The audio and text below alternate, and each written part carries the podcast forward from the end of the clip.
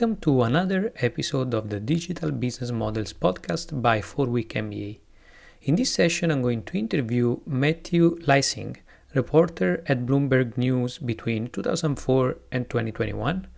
He's also the co founder and now in charge of Decential Media, who is committing to telling the stories of the founders, builders, and visionaries who are creating a new decentralized economy and the internet experience, and actually is the author of an incredible book called Out of the Ether.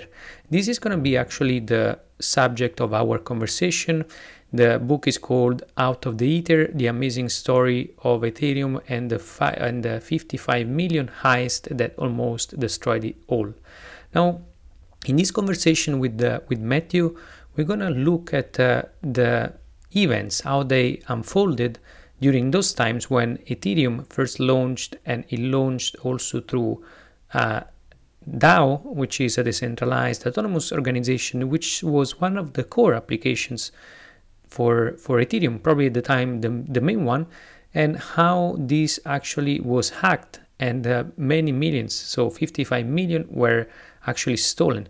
So with Matthew, we're gonna cover the whole thing. We're gonna look at uh, the all uh, events, how they unfolded, and this is an incredible story.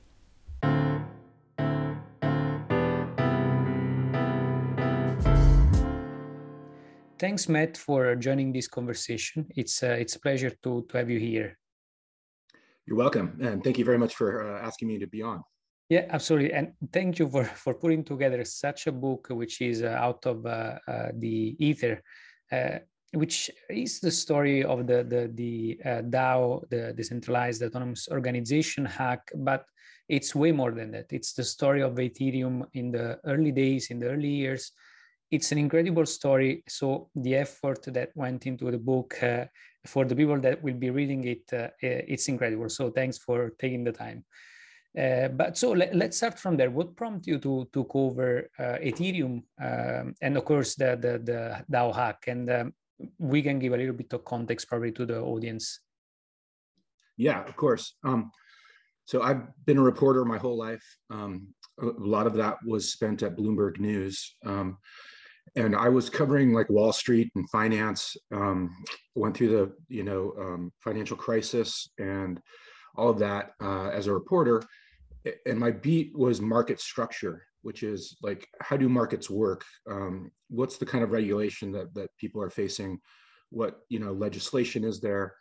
Uh, does this market need to be updated? Um, so I, I was covering that for um, the derivatives market and um, bond the bond market for bloomberg for many years. So once i finally understood what blockchain technology was um, i realized it could really change the things that I was writing about. And and this was around the, the same time that, that Wall Street was starting to wake up to um, you know that Bitcoin wasn't just a cryptocurrency; it had this blockchain technology that, for the first time, you know, allowed you to to engage in trustless um, transactions with anyone around the world, which was transformative. So that was in 2015. Um, I started covering blockchain as part of my beat. Um, the, well, like I said, Wall Street was getting involved, so it was a really good time um, to to write about it because there there was a lot of interest, and to be honest, not a lot of people knew much about it. So um, it, it, was fun to just kind of learn and write as um, as I went along. Mm-hmm. So uh, that was then then um, so it, it, started just with blockchain in general, and then I got uh, I Ethereum had just been kind of released in 2015. I, I didn't start paying attention to it until early 2016 because there was this project uh, that everyone was getting excited about called the DAO. Um, mm-hmm. Um, it's a decentralized autonomous organization, and uh, I've written it. You know, that's a terrible name um, come up by with, by mm-hmm. by coders that is meant to scare children in the night. Um, but basically, what what this was was um, in traditional finance you have venture capital firms that you know have money and they want to find um, startups to invest in to you know help them grow their business and get off the ground and then also have an investment stake in these companies uh, that they can then sell um, for lots of profit later it's a classic silicon valley model um, and so the DAO was that sort of model, but just in a blockchain form. So what it was was a, a smart contract where you could um, you could send your ether, the cryptocurrency that, that's used in Ethereum is called ether. You send your ether into this contract and you get tokens back. Um, these tokens would then allow you to vote on projects that would make presentations to the members of the DAO. So it's a big pot of money that was meant to help develop uh, startups that were building for the Ethereum ecosystem. So pretty good idea, you know, not like it's not like it's a new idea, but it was a new format. And mm-hmm. what happened was um, they raised way more money than they ever thought they would. Um, the people who created it were in Germany, and they thought maybe five, ten million dollars would come in. By the time the fundraising stopped, it was at 150 million dollars, mm-hmm. and of course that's that's ether that's in in a contract so it goes up and down as ether goes up and down in value so a few months later by june of 2016 uh, the the amount of ether in that uh, in the dao had risen to about 250 million dollars so a quarter of a billion dollars was sitting in this smart contract and it got hacked um, there was a lot of security uh, bugs and issues that had been um, already um, pointed out by a lot of people in the industry, but this hack was new and nobody had um, exactly exploited it until the hackers did. Um, they, they got away with $55 million and it started this whole big process that I'm sure we'll get into, but um, that really just grabbed my attention. And um, I, I, ended up writing a magazine story about it um, and talking to the people involved and the hackers that were there were good guy hackers and bad guy hackers, and the good guy hackers all kind of came together and um, made sure that the rest of the money in the DAO was safe. And and it was just a fascinating story, and I, I really just loved digging into it. So that's um, that that kind of like sent me on my way, and, and I used that magazine story to um, write a book proposal, and that's that's how I figured, you know, the DAO, the story of the DAO hack and, and what happened in the aftermath is so dramatic that it would make a great way um, to kind of spread that throughout the book and then have other chapters about you know where did ethereum come from? Who are the people who invented it? Mm. um, you know what is it what is it all about? And so that that turned into um, my book out of the ether um, yeah. and here we are today. Yeah interesting and uh, uh you uh, emphasized uh, an important point which is uh, the the DAO, it's uh, let's say the beginning of the story as uh, as you tell it, and then it's sort of the end of the story of probably Ethereum in the first phase, so Ethereum of the early days, because after that, as we'll see, um, as a consequence of the the actually the DAO hack, uh, the, the the most important decision that uh, Ethereum had to uh, make going forward was whether to to split the, the, the blockchain protocol with with a soft or hard fork. And that was an extremely important decision which changed the way the community would be handled uh, forever. And of course uh, the, the final decision as we'll see was an hard fork which means that uh, now um, there was a different protocol which uh, went in a different direction which was ethereum classic. But before we get to that uh, what's uh, the context back then um, how did uh, the main character of the story, of course, which is uh, Vitalik Buterin, how did uh, he get to actually create uh, Ethereum in the first place? Yeah, um, so Vitalik is a fascinating person. Um, he's obviously off the charts smart. Um, and one thing that I learned that was really interesting in doing the reporting for the book is I went to his high school uh, in Toronto, uh, where he grew up and I talked to his teachers and I talked to the, the, the principal of the high school. And I mean, they still have nothing but glowing things to say about him. And, hmm. you know, you would imagine he'd be really good in math and, you know, maybe science. And obviously he's a great programmer, but he also excelled in um, Greek and in chemistry and in basically every class he had. Um, and he was going to an elite high school in Toronto for, um, you know, kids who are super smart to begin with, because the public school system just you know was was boring to him. It wasn't challenging. So he's like a bit of a renaissance man. You know he's also a really good writer. He excelled in english. And so uh, he he you know he has a very broad educational background. And after his dad introduced him to bitcoin um, and i think it was oh, I, am not, I'm not going to say the year because I'm going to get it wrong, but his dad introduced him to Bitcoin and, and Vitalik became fascinated with it. because it, it combined his love of programming and economics and um, uh, math through the cryptography. And so the problem was he was a broke teenager in high school and didn't have any money to buy Bitcoin. So he looked around and, and figured out that he could write about it and get paid in Bitcoin. So he started doing that uh, through a blog called Bitcoin Weekly. And then later, um, after some of his articles got published, uh, a guy named Mihai Alisie uh, reached out to him and said, Hey, let's start a magazine. Uh, and so they started Bitcoin Magazine. Um, and just, you know, the articles are still up by, by Vitalik um, on in Bitcoin Magazine, and, and they're really good. And so he was getting paid in Bitcoin and was, you know, getting to dig into this thing that he loved. Um, but what happened was, um, you know, soon he sort of realized that Bitcoin was great, but he felt that there was it was limited because mm-hmm. what Bitcoin does really well is it allows you to move value from one point to another. So you and I could be trading Bitcoin, um, you know, between our our wallets uh, anywhere in the world. It's not really built for much more than that. The code is limited, and so after a while, that sort of frustrated Vitalik, and he wanted, you know, he saw the potential of this um, underlying global network of computers that forms a consensus layer and allows decisions to be made. And he thought, you know, I want to do something more with that. So he came up with the idea of Ethereum, which is basically a blockchain network that employs something called a smart contract, which is just a, a bunch of code. Uh, it's just a program, but it now allows you to to kind of do whatever you want. Um, so it, of course you can move currency around, you can move ether around, but you can also create a contract to uh, sell a coin to people to raise money, um, like we were talking about, mm. called an initial coin offering. So if you've got a startup and you want to try to raise money, you can do that through Ethereum by saying, "Hey, here's my idea, buy my coin, and you'll help me. To, you know, that money will help develop the idea, and then I'll deploy it to the network." Um, it allowed for NFTs to be created, non-fungible tokens, which you know have been going crazy lately, where it's it's a piece of digital art or maybe it's a piece of music or a, whatever it is. It's a digitized um, thing that is is authenticated and validated by the blockchain,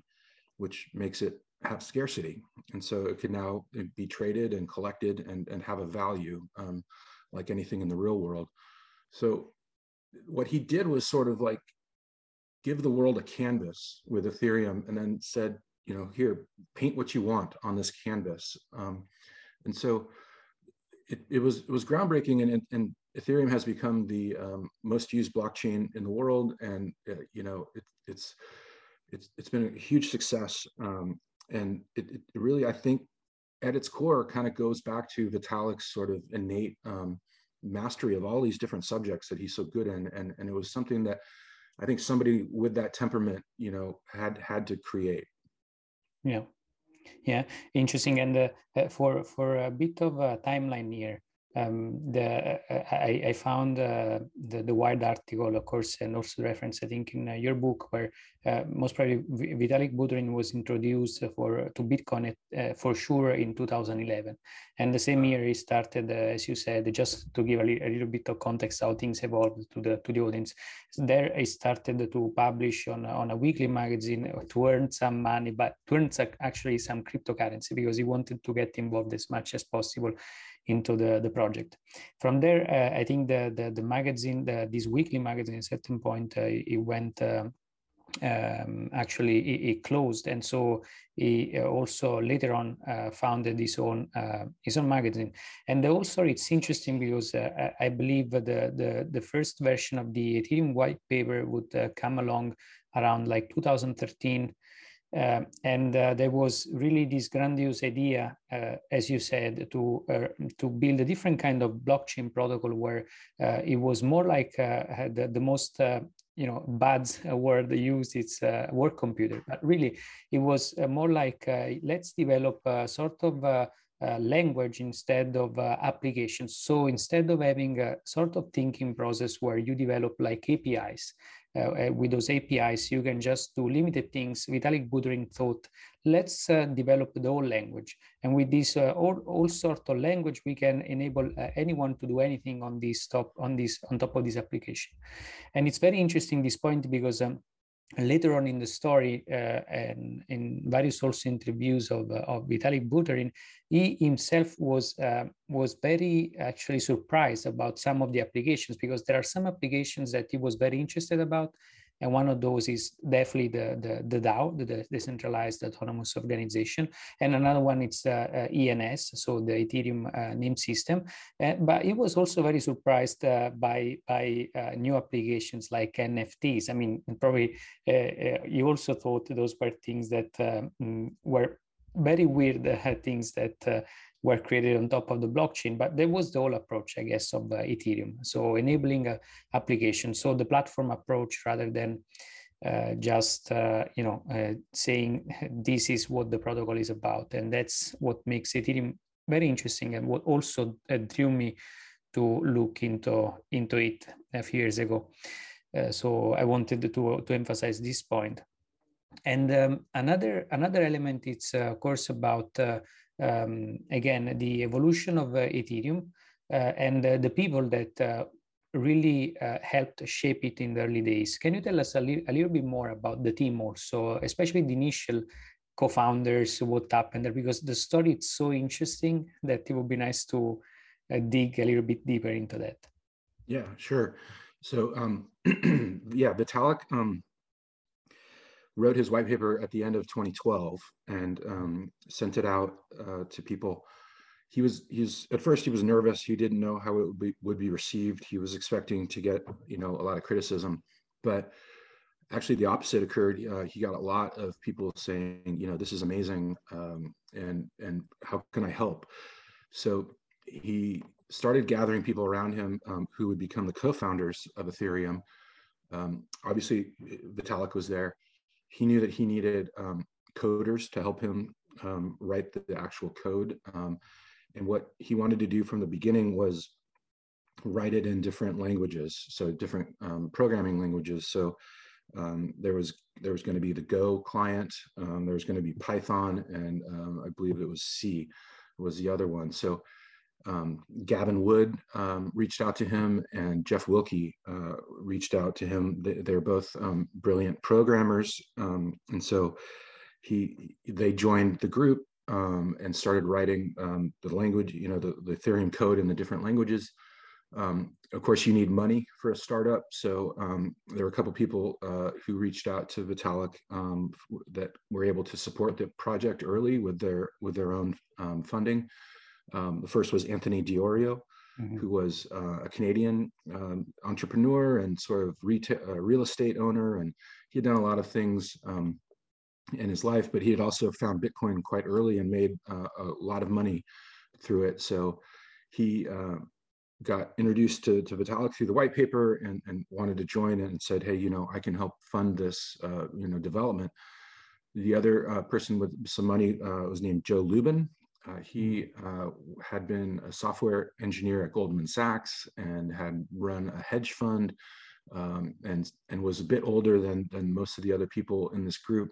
Um, so he had money as well and, and had um, already, uh, you know, discovered Bitcoin and, and thought that the decentralized nature of, of the network um, that, that it enabled was going to change the world. So he was very excited about um, the Ethereum project.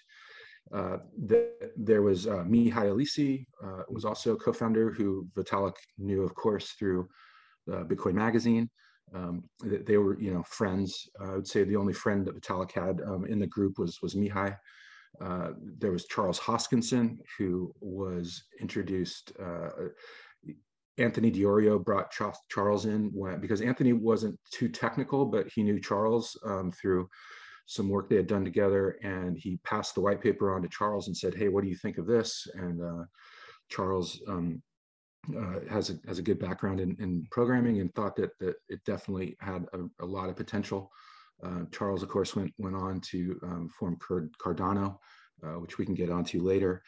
Um, and then the last one was uh, a man named Amir Chetrit, uh, who had uh, met Vitalik when Vitalik was traveling through Europe and Israel, um, kind of on his journey to understand whether Bitcoin could be changed um, into something that was more flexible, or whether you know he had to create something new like Ethereum.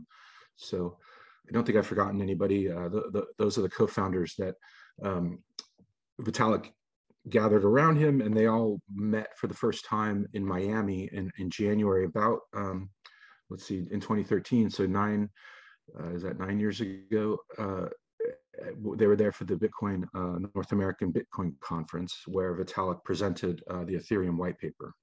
Mm-hmm.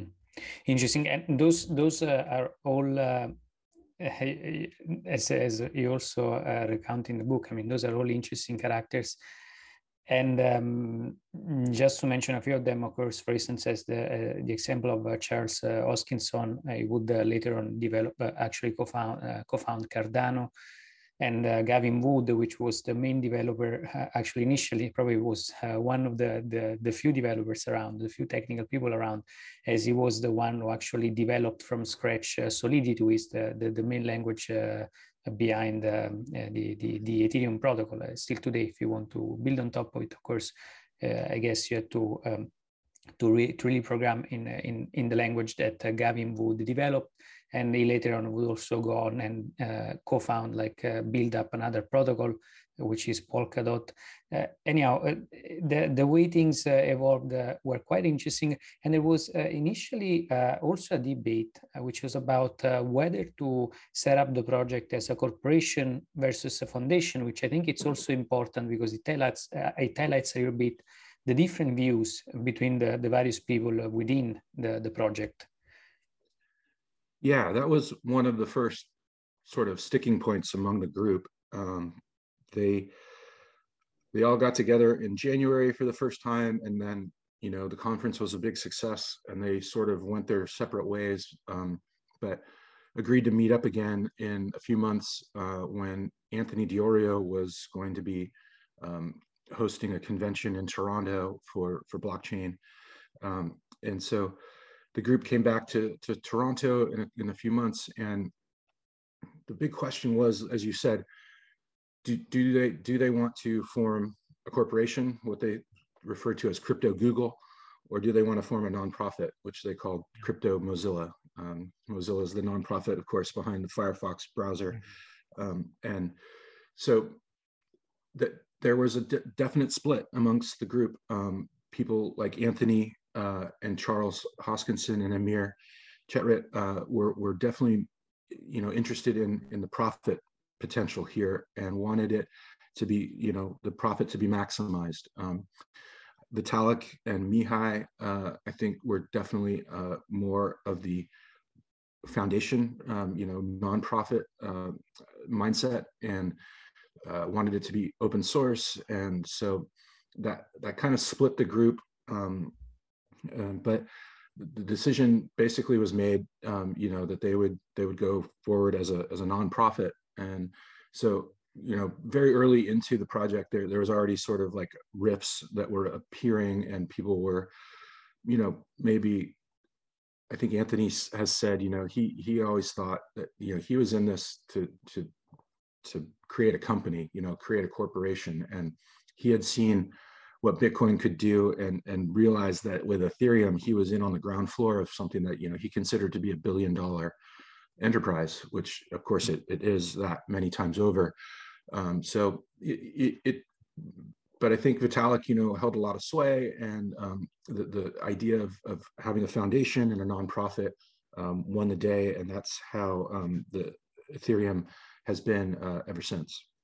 Yeah, this is a very important step, and of course, among the the interesting people, I forgot to mention also the the key role that uh, Joe Lubin uh, played because uh, Joe Lubin uh, had the, the the main role actually was uh, not only was uh, probably the older the the, the oldest of the group, but he was also the the more the the most of, of them like between them like the one grounded in, in enterprise. So he was also the one who actually started the right on to, to enable the, the usage of uh, Ethereum for at enterprise level, something that uh, probably Vitalik Buterin didn't pay attention in, initially because of course, he had this vision uh, that Ethereum had to uh, democratize and uh, go as uh, wide as possible. But uh, Joe Lubin vision, especially in the short term, was extremely important as uh, with ConsenSys, he started to, to, to partner up with the enterprise to actually enable um, the adoption at enterprise level of a blockchain. And this is a very smart move because as we know, in many cases when, when new technologies come to market it's very hard uh, for them to prove successful at consumer level right on you want to work first on solid the enterprise level projects and when these proves to be successful then you can move on and uh, you know go go down the the the the, the supply chain the, the market so you can uh, scale up so definitely also played a key role. And as you said, the mm, the, the final choice was the foundation because the foundation uh, it was more like uh, we are Mozilla rather than you know we are a corporation like Google, and this was an extremely important point. And the divergence of views between especially uh, Buterin and uh, Hoskinson, which wanted the right on I think to look for uh, VC and you know investment from venture capitalists was uh, was a wide divergence, which uh, later on would also end up uh, in, in a bad way for Hoskinson, which, as we'll see, would be, uh, let's say, kicked out from uh, from the project. Um, what happened in the days going to um, to the crowd sale, and also, um, can you remind us really how Ethereum managed to because uh, that, that, that I think that is where also uh, that the DAO enters into the picture because Ethereum had to actually go through the crowd sale, so it had to figure out how to uh, sell to the to the public without being uh, uh also classified as a sort of security. So uh, how did they do it? What, what happened next? Well, yeah, they the timing on this is funny because they thought they might be able to do a crowd sale very soon after um, the Miami Bitcoin conference. So that would have been January of 2013.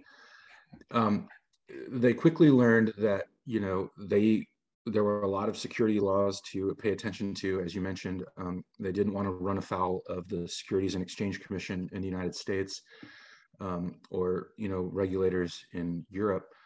Um, they were also looking for um, a, a, place to uh, have their headquarters to a jurisdiction. And um, they looked around a few places uh, in, in Europe and, and in Asia, but decided on um, Zug in Switzerland um, mm-hmm. because it's it's got very favorable um, tax laws and and it was uh, they felt that it was uh, regu- regulatory wise it was a good move. So um, that that's going on at the same time as they're consulting lawyers about what they want to do um, you know this is this is a role where you know joe lubin was very important because you know he had experience in the business world. Um, anthony di iorio was was involved in this as well. Um, so uh, basically what they thought would take a couple of weeks ended up taking more than a year um, because they really uh, just wanted to get everything in place. Um, and uh, on a legal front and then also you know technically um, they were this was very early in the blockchain space. So you have to remember what they wanted to do was sell, um, they were going to sell Ether coins for Bitcoin. Um, and the Ether would um, be distributed at a later date. So what you had to do was basically um, ensure that the wallet that you're offering, you know, people to send their Bitcoin to is secure. Uh, mm-hmm. So they had to build a lot of systems from scratch that didn't exist at that point and that took time as well and they wanted to do that right because you know the last thing they wanted was to raise a bunch of bitcoin to fund ethereum development and then have it get hacked or to lose it in some manner um, so all of that took time and, and it was in the summer i believe that they had a window uh, in 2014 in the in mid 2014 where you could buy ether for bitcoin and the, the price started at one one point and then kind of went up slowly until the, the, the crowd sale ended. Uh, they ended up raising, I think, around 22 or 24 million dollars, um, and uh, in the crowd sale, and then um, you know it, And then it wasn't another year until you know. Then the, the, next year was spent, you know, really diving into the coding and and you know making sure that Ethereum could could launch um, uh, in 2015, which it did. Mm-hmm. there was definitely an intense uh, uh, period, and as you said, uh, uh it's uh, it's funny to think they they thought already they would do it at the time of the the Miami Bitcoin conference. Instead, it took them quite some time to figure out how to um, to really make make sure they could do the, the crowd sale without incurring in, into into legal issues. And um, I guess, uh, of course, uh, one thing that also helped was the fact that uh, mm, Ethereum was considered a sort of utility token. Um, and so through the- well, we yeah, I, I should say um, just yeah, it, it's funny the, the SEC did come out later and say that they thought Ethereum was a security, mm-hmm. uh, you know, but they didn't they chose not to do anything about it. Um, one reason they've they've said that they've given for that is they they think that it, it became sufficiently decentralized um, over time. Um, another funny thing about the crowd sale is, uh, you know, they had all this Bitcoin, and uh, they didn't um, they didn't hedge the, the, money they raised. They kept it in Bitcoin, and Bitcoin was actually falling at that time at, at the end of um, 2014, it, it dropped quite a bit by almost by half, I think. So they they um, they lost quite a bit of the money that they raised by not selling their Bitcoin. Um, there, there's definitely uh, Joe mm-hmm. Lubin was involved here, and he you know he's a staunch believer in Bitcoin and in crypto, and and wanted to keep it in in Bitcoin. Um, when Vitalik kind of found out about that, he's like, no, we you know we got to stop these losses. So they, he got involved, and they started selling so that they um, they eventually ended up with somewhere I think 12 to 14 million dollars is kind of what they were left with uh, to fund the project after you know ha- having raised somewhere around 22 to 24 million.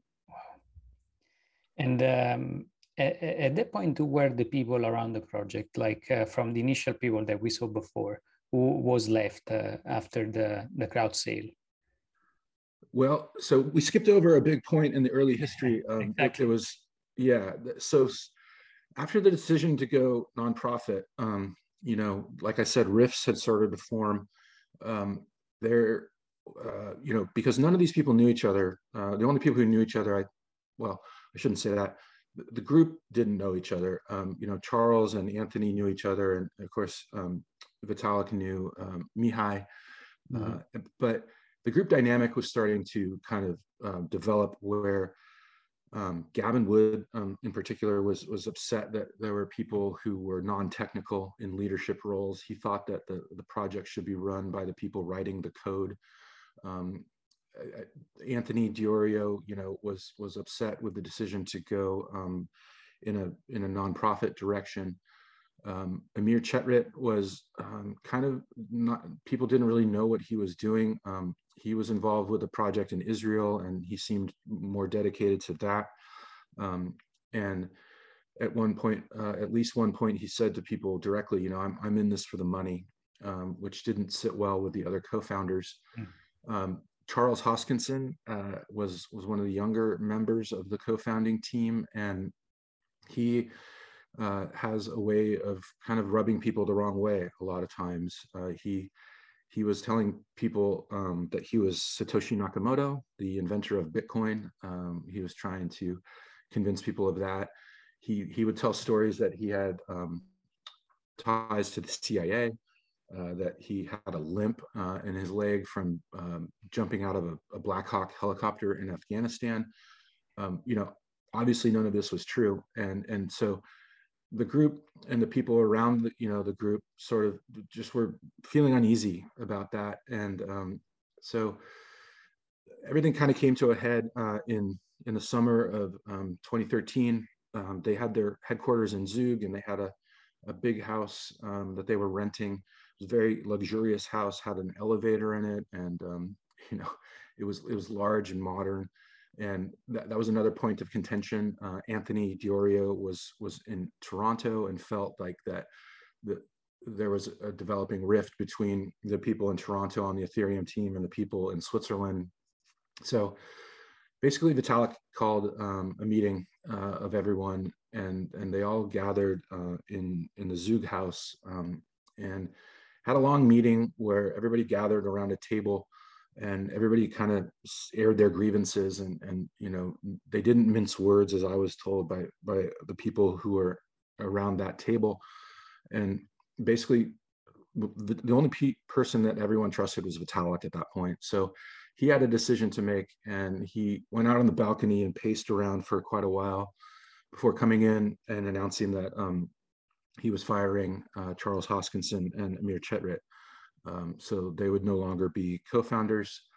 Um, they they got very nice uh, uh, exit packages, I guess you could call them. They, they, it was uh, several hundred thousand ether were, were, promised to them for their efforts um, for you know six months of work. So wouldn't feel too bad for them, but it did you know kind of it was the first sort of personnel shakeup in in the Ethereum group, um, and, and, there would be many more to come. And you know so only six months into the project, there was already a lot of personal um, politics involved and sort of uh, maneuvering and, and this was all something that was very new to Vitalik um, and, and, to quite a few of the other members who didn't have a lot of experience um, in the business world at that point in their careers. Yeah, and uh, also it's uh, worth uh, pointing out they were all very young. I mean, they were all very young people. Also, Vitalik probably at the time had probably 19, 20 years old. Um, and so it was not an easy decision to make for Vitalik at the time. And on the other side, um, this sort of uh, paranoia which developed for that, some of the team members, like Hoskinson as well, was also the result, I guess, of uh, many young uh, dudes living all together for many months uh, in a very intense period where, yes, there were like uh, very few technical people doing uh, doing the actual work, like Gavin Wood, but then there were also many other were doing other stuff, which was way more, way less technical. And this points uh, out a very important point that uh, we're gonna probably look at uh, see later, especially when it comes to Gavin Wood and the play and the, the role that he played later on. But how did the, then we um, how did we go to the hack? What happened next? So Ethereum goes to the uh, crowd uh, sale. It is very successful, one of the most successful ones, I guess, um, on the uh, uh, you know on uh, since Bitcoin actually even more successful I guess of Dogecoin. It's interesting the point you noted that, that they lost money by having the the the money locked into Bitcoin for a while. Um, what happened next?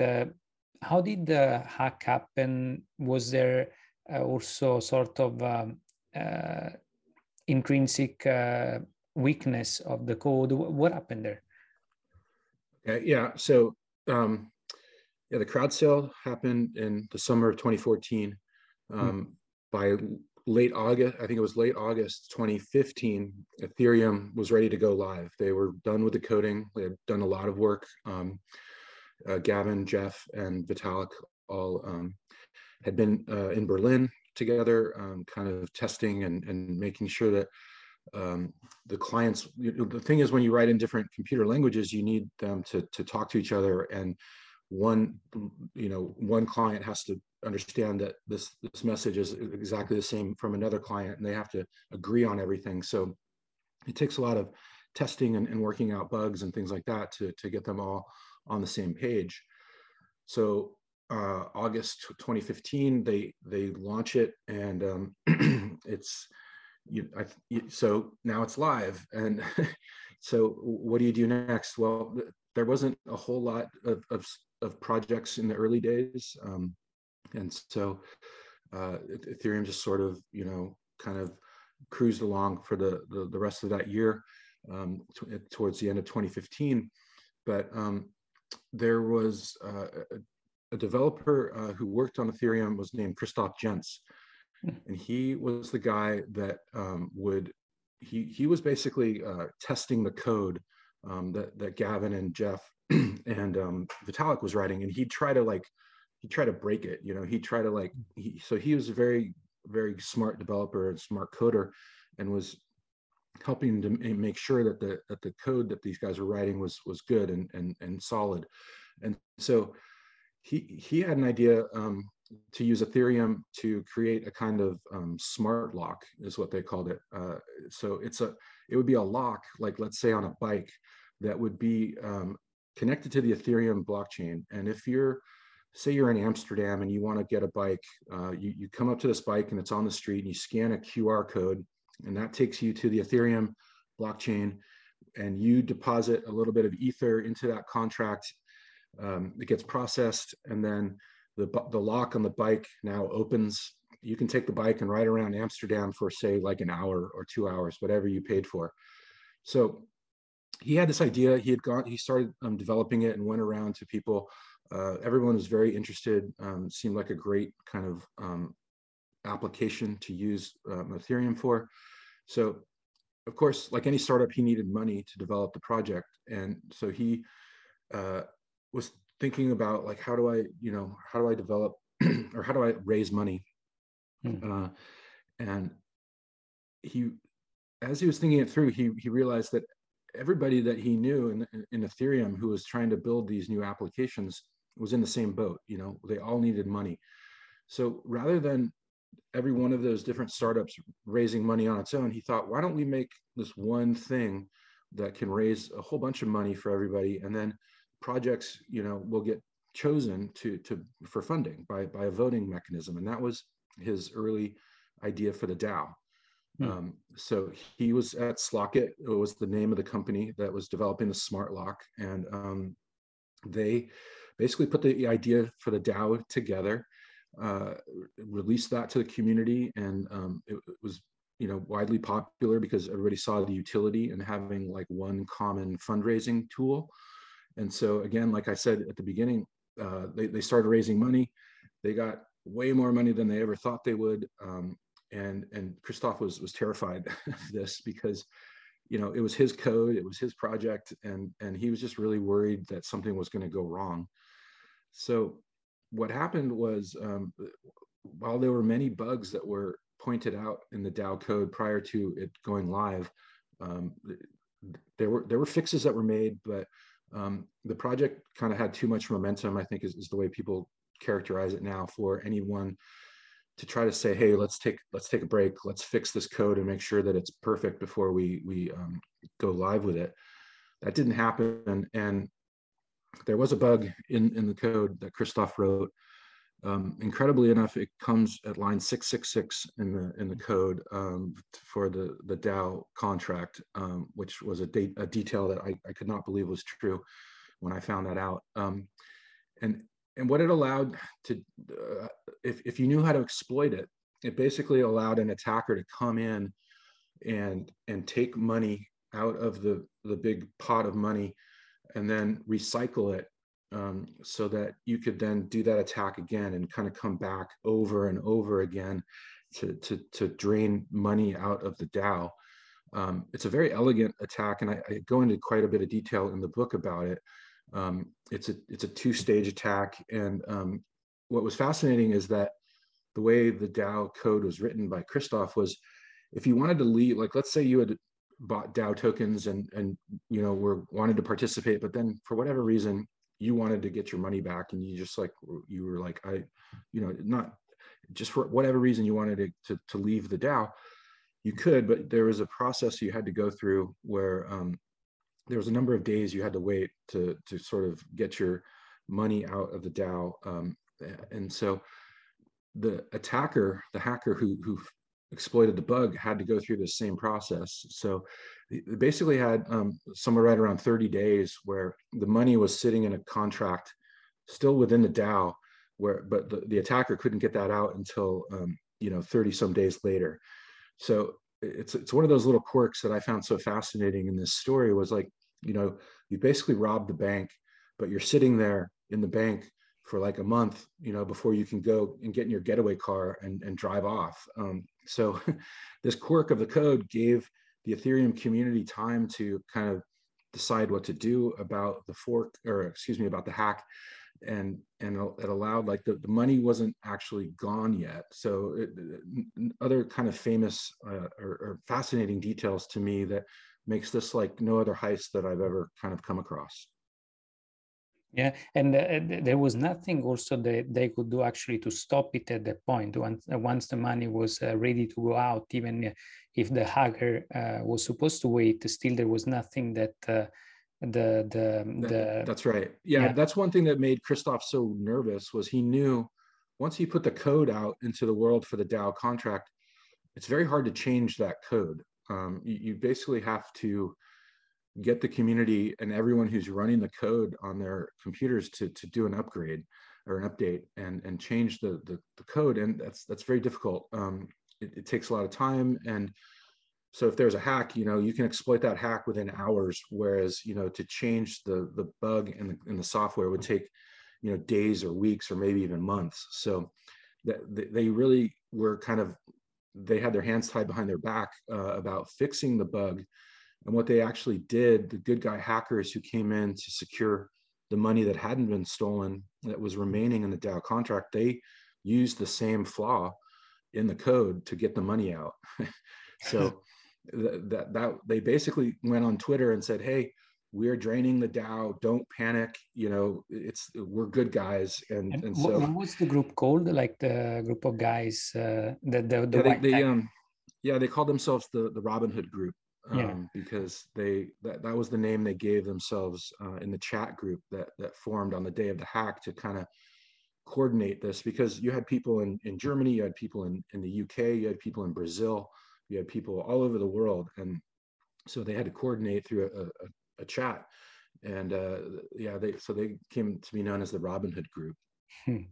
Uh, also, um, crazy story so far, but uh, um, couple things. So one is uh, you said the the main flow was really not on the uh, let's say on the on the uh, the language of, of, Ethereum, which was Solidity, was mainly on the way it was used actually to to uh, build the DAO, right? I mean, it was mainly a flow. yeah.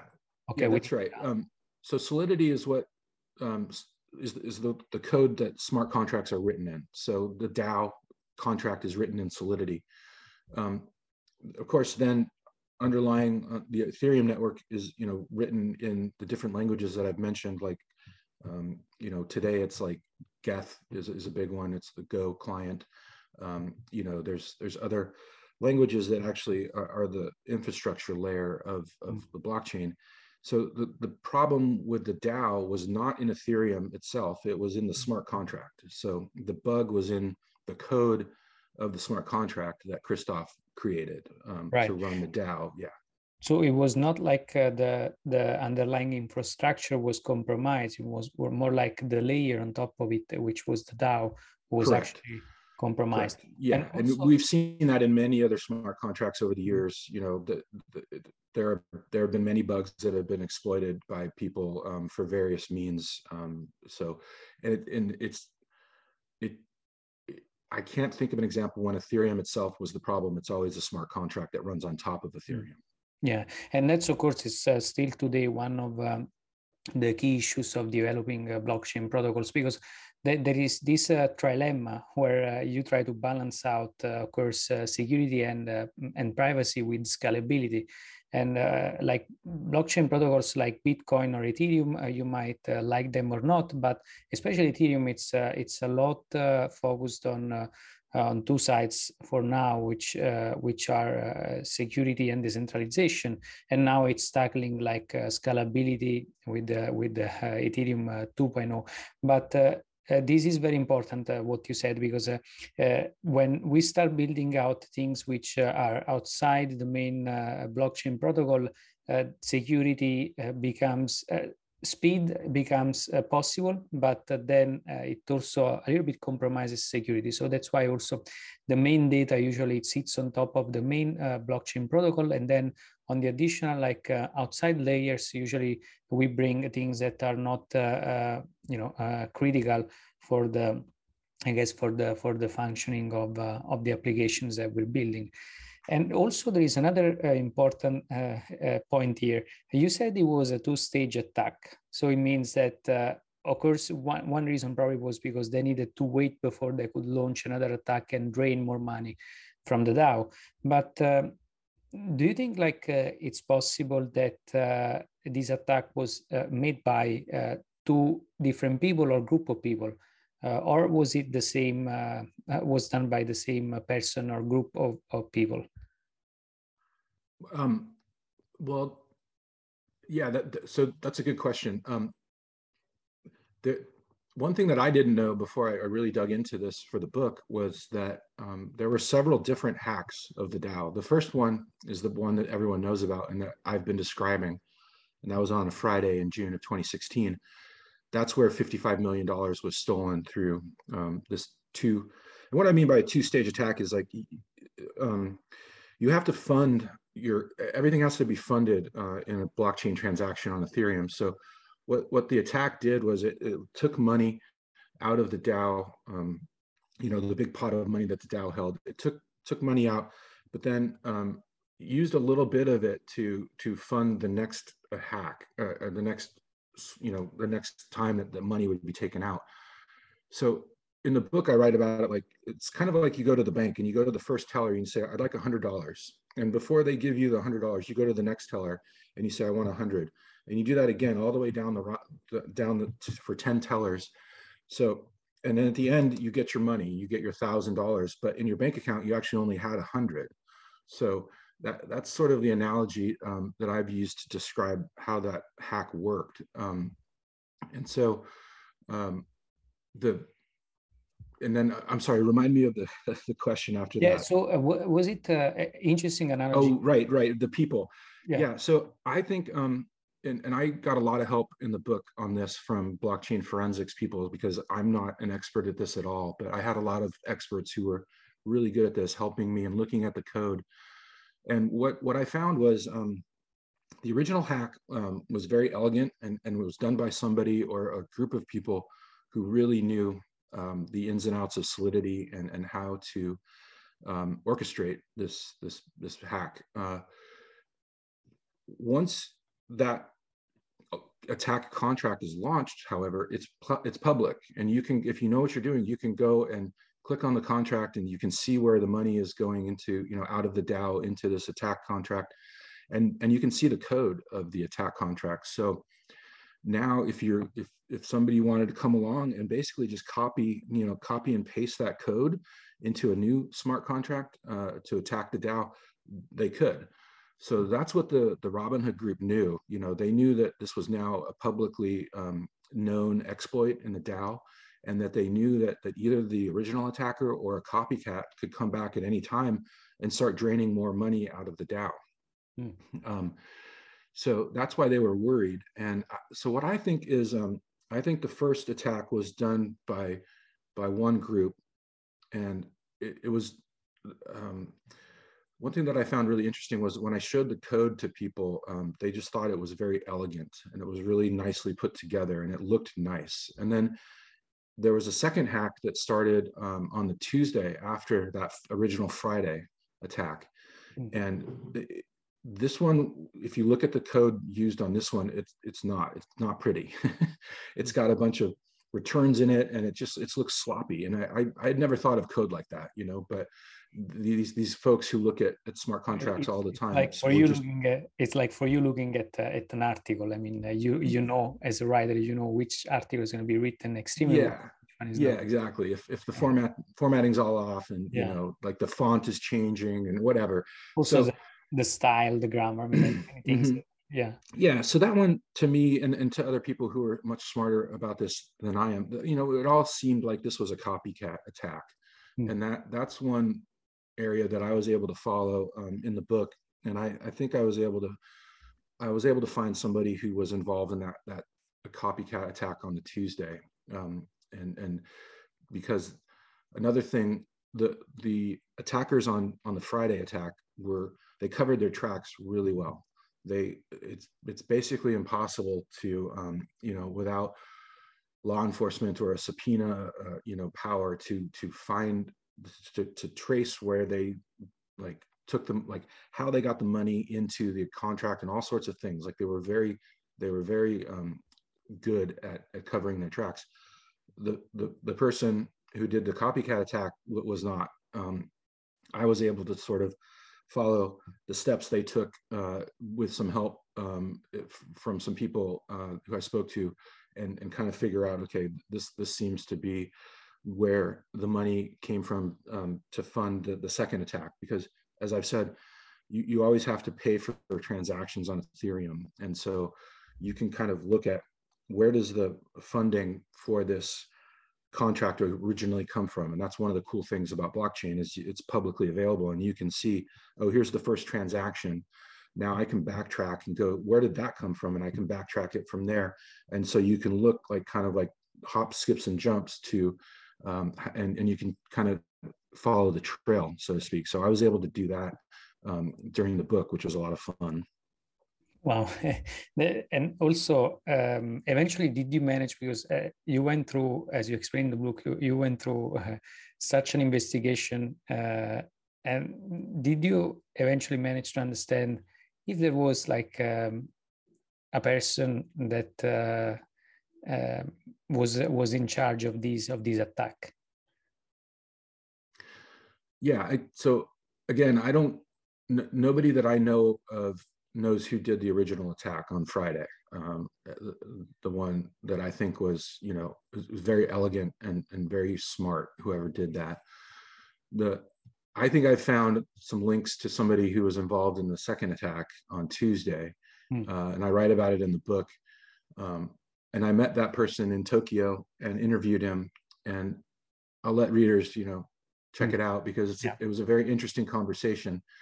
And you know, I'm only a reporter, so I could only ask questions. And I left that meeting with the person, you know, sort of, you know, I'm not sure. His, his answer was was very interesting to me, um, but definitely not definitive. Um, I'm not sure that I expected anyone to confess to me, but you know, uh, again, I'll leave it up to, to people to read in the book because I think it's one of the more interesting parts, and I yeah. don't want to spoil it. Yeah, also because if uh, let's say if this this person was uh, acknowledging it in any in any case was acknowledging probably a, a second copycat attack. So anyhow, it's still uh, still a very bad thing to do, but uh, not the original tagger, which uh, probably was the most worrying one because he, we can imagine that the first attack was done by very smart people. They knew what they were doing. It's it's possible to speculate also that uh, if they knew uh, from the inside out also the the, the main language uh, you know they have been very close to to to the project or in the community who knows? So it, there are many speculations yeah that, that's that's a really interesting point. At that point in in time uh, the people who understood solidity at the at this level to do that attack uh, it was a small group of people you yeah. know there's maybe a couple dozen around the world tops you know so i find that really just fascinating and i i'd love to know who actually did it i i really i i don't still and it still kind of bothers me but um it, yeah so this may just... be this may be actually the right angle for the sequel so start with uh, was the the attacker yeah. and move forward on how ethereum evolved after that. yeah the... if the if the attacker's listening to this and they want to reach out to me I, I, I can protect your i can protect your identity don't worry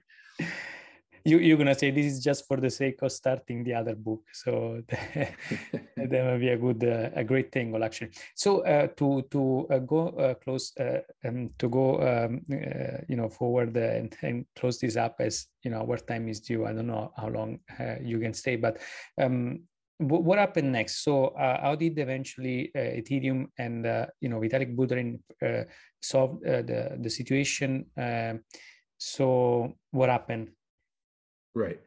So now we're at the point where the hack has happened and there's that $55 million that's sitting, um, you know, still in the DAO. The, the attacker can't get the money out for something like 32 days. And the, this, this group of white hat hackers, the Robinhood group gets together. Um, they are nervous about using the same exploit as the attacker because you know they they don't know if that's going to be kind of like seen as breaking the law they don't know the legal ramifications of it. They also know, on the other hand, like I've said, the attack contract is public and somebody could come along and, and try it again and, and steal more of the money, which they definitely did not want. So they were ready to kind of push the button on their own um, method of, of, of, draining the DAO, but they they waited until uh, the uh, the second hack began on Tuesday, and it wasn't until then that they went into action and and launched their own attack.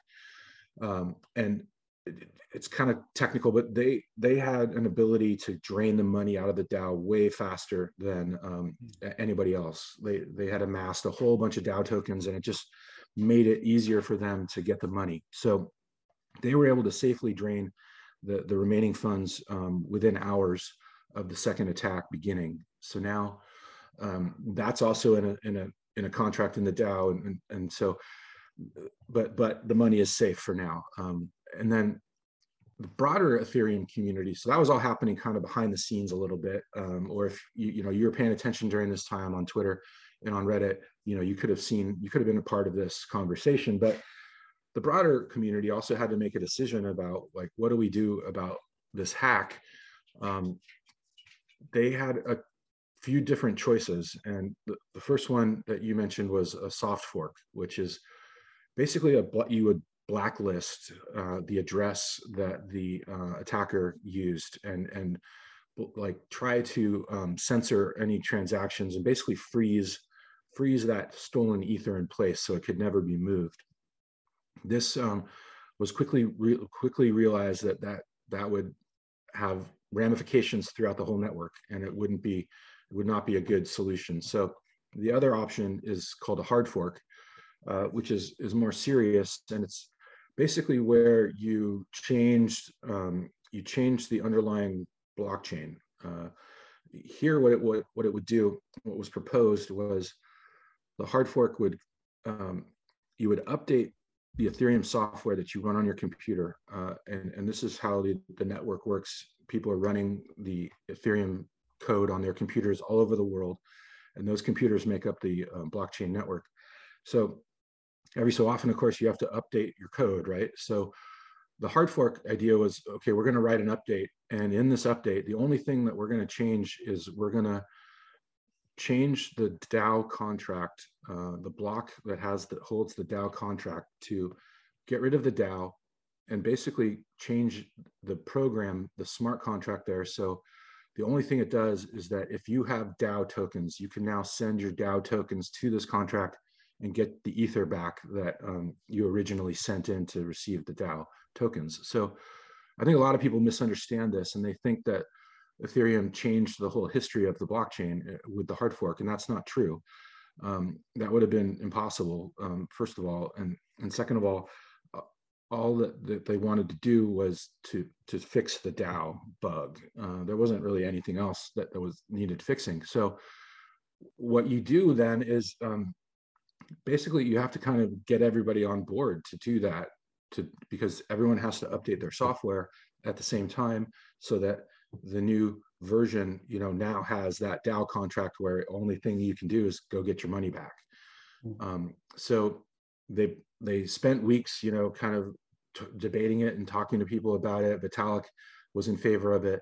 A lot of people were in favor of it as well and but originally and then ultimately what it came down to was a vote by the people who were running the software on their computers and when the time came um, several weeks after the, the, attack to, to do the hard fork basically every um, everybody in the network uh, updated their software uh, so now the hard fork was a success and they had sort of changed the history of the DAO but none of the other transactions in the, in the history of the Ethereum blockchain were, were altered. Yeah. So it was all a big success, and everybody thought that they were, you know, they were celebrating, and everybody was happy. Um, it, it, basically meant that the attacker, you know, had all his money taken back. So what he had stole was kind of stolen back from him by the community, changing the blockchain, um, and everything seemed fine. But then people noticed something weird um, a day or so after the attack, or I'm sorry, after the hard fork. The um, the way I so the, the way to visualize this is like a tree branch, and you know, a, a hard fork is like a new branch that that splits off to the right. Mm. And what you hope for in that case is that there's the old the old network branch, and then the new branch is the hard fork, and it just keeps growing to the right. Um, what can happen in a blockchain though is uh, at that point where it splits, you can the, the branch can keep growing straight. And so what what it, what what has to happen for that to to occur is somebody has to keep mining transactions on the old network, and they have to keep paying to um, to publish blocks, and and it's oftentimes very uneconomic. It's it's very costly, mm. and um, you know it's not something that people do. Right. But in this case, it, it happened, and this this is where the story gets even weirder. So everybody, I said everybody upgraded their software. That's not entirely true. There was a mining pool in China um, that didn't. Uh, it was called F2 Pool. Um, I believe they're still around today. They stayed on the same. Uh, they stayed with the network where the DAO hack was possible, where the bug was still in the DAO hack, and somebody kept mining blocks on that old chain, on the original Ethereum chain, and it kept growing and growing, and then all of a sudden, uh, there was two chains, and and in a blockchain, you know that, that, you don't want that to happen because it, it's very confusing because a blockchain needs to have one record of transactions that mm-hmm. uh, everyone agrees upon. And if you have this fork, it gets confusing. So basically, this new fork that kept growing straight and had the DAO bug in it still uh, was named Ethereum Classic. And the fork part of the network of the chain was just is, is what we call Ethereum today. So hopefully I haven't lost you yet, but the other thing that happens when you have this new fork, or excuse me, the original fork that keeps growing is Ethereum Classic now is a blockchain where, that you have to use Ether on for transactions. So it has an inherent value. Mm-hmm. And this new coin was called Ethereum Classic. And suddenly um, it, it, you, if you had um, if you had any ether in your account at the time of the hard fork, you now had the, same number of ether classic tokens. Mm-hmm. And so within a couple of days, uh, an exchange here and an exchange there started listing Ethereum Classic for trading on their exchange, giving, you know, helping to, to give a value to this new coin. And so uh, I know that's a lot to digest, and I'm, I'm going to stop here to see if you have questions. Yeah, um, yeah, but absolutely. it's it's like it's kind of beyond sci-fi. You know, it's just wild. yeah, uh, incredible. And uh, let me uh, take a little bit uh, some steps back, and we move forward. And one interesting note is uh, I was looking as we were talking at the the market capitalization of Ethereum Classic, which was uh, the, the the blockchain that came up as a result of the, the hard fork today it's about 2.9 billion uh, and we are in january of 2022 so interesting to notice that this has survived. And as you said it doesn't always make sense because when you do the the hard fork in order for the the the uh, what remains of that uh, to survive is actually to have also a group of people that is going to maintain that. And it's not intuitive the fact that ethereum classic uh, actually survived as a result of uh, the split and another another key point also to highlight is that uh, uh, uh, when as you said, the main difference between the software, the soft fork and the hard fork is that the soft fork uh, only uh, probably changes uh, uh, going forward as you need to update with the new rules. The hard fork is interesting because it removes from the past, in this case, the DAO. So it's not like, as you said, it changed the whole history. It just changed one aspect which was important, which was the DAO hack. So it removed from the history of that. So so that it could start fresh again. That's pretty much what they wanted to achieve. But of course, to achieve that, had to do it uh, through uh, by achieving a community consensus. Because let's remember, uh, like blockchain uh, protocols are more similar to open source software, where uh, there is a group of people developing it and a group of people that handle it, and so you need to reach consensus. And of course, Vitalik Buterin was a key figure uh, around the project, so people trusted him. But it was not intuitive at all to solve the issue with the, with the hard fork. It was not a simple choice. And as you said, the other uh, the other point it's about Ethereum Classic, uh, how it uh, survived, and uh, we had a sort of two parallel histories. One with the Ethereum without the DAO hack, and uh, another one which is Ethereum Classic, which is Ethereum with the DAO hack. So yeah. Going to the to close this up, uh, what happened next to the co-founders, especially uh, because Hoskinson was out, okay, and he would later uh, also found um, Cardano, but especially Wood, uh, Gavin Wood, which had played such a key role. What happened next? Uh, there was an important, uh, I think, mm, point in, in which he um, you know, split from from the project and started to work on on on his own. What happened there? Yeah, yeah. Gavin was um, instrumental in the Ethereum project because what he did was he took Vitalik's um, white paper, which you know Vitalik had worked out some things, some some details, but it, it what it needed to what what needed to happen was the next step was writing a technical spec basically um, so that anybody could come along and, and figure out how to work with ethereum and, and create their own node for example and so that's what gavin did and it's called the yellow paper. Um, so it's basically the, the the kind of the technical owner's manual for ethereum and he wrote that. And and it's incredibly you know you definitely need to be a computer scientist and a programmer to understand it. It's not it's not something for lay people to sit back and read. Um, so he's he's obviously brilliant, and I think um, he, you know, I do think he wanted um, to have more control. Like he, he he always, you know, as I've said, didn't think that the, the, the group should include people, you know, the leadership group of Ethereum should include people who weren't technical. So he he left uh, eventually and um, started uh, working on his own project, uh, which today is, is Polkadot, mm-hmm. and it's it's a smart contract uh, based um, blockchain. Uh, it, has got you know different features um, than Ethereum today. Um, it's it's faster. I believe it's on proof of stake already instead of proof of work, and and so and it's you know it's one of the people call them Ethereum killers. I don't really subscribe to that. Uh, I think it's it's definitely there, there's enough room for a lot of different blockchains in the world. And so I just consider Polkadot to be, you know, an alternative um, similar to Solana or, you know, uh, take your pick.